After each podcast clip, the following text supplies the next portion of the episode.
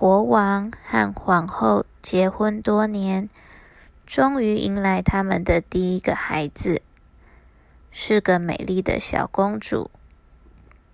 为了庆祝这个孩子的诞生，举办了盛大的宴会，邀请了许多皇族亲戚及仙女们。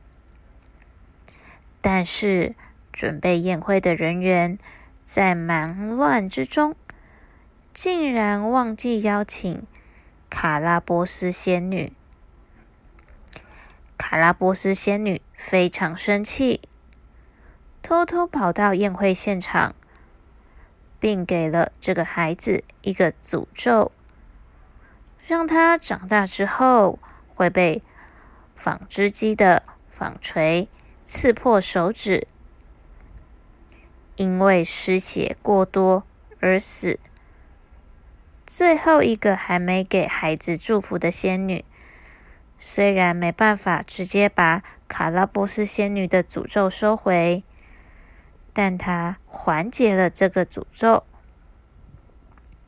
让公主不会因为纺锤而死掉，是会一直沉睡到某个真心爱公主的人亲吻她，她就会醒来。于是，国王在这天过后，下令所有的纺织机都需要关在一个特定的房间才能够使用。门外也要有人看着，确保公主不会进到房间使用到纺织机。好几年过去了，公主已经成为一个十六岁的美丽女孩，在皇宫的生活很无聊。她喜欢在皇宫的每个角落探险。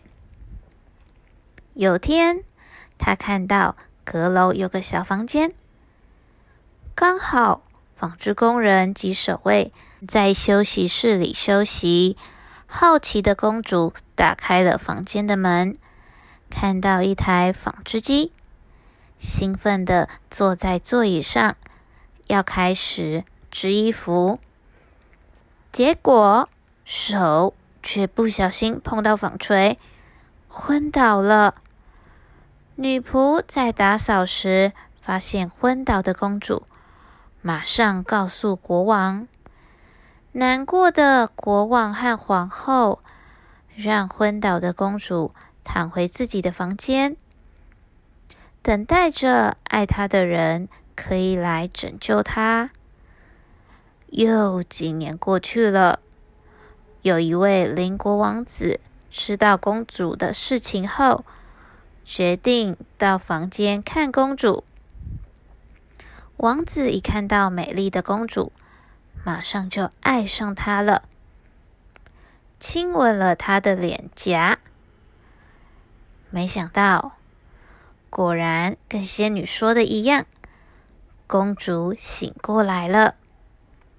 从此以后，公主就和王子过着幸福快乐的日子。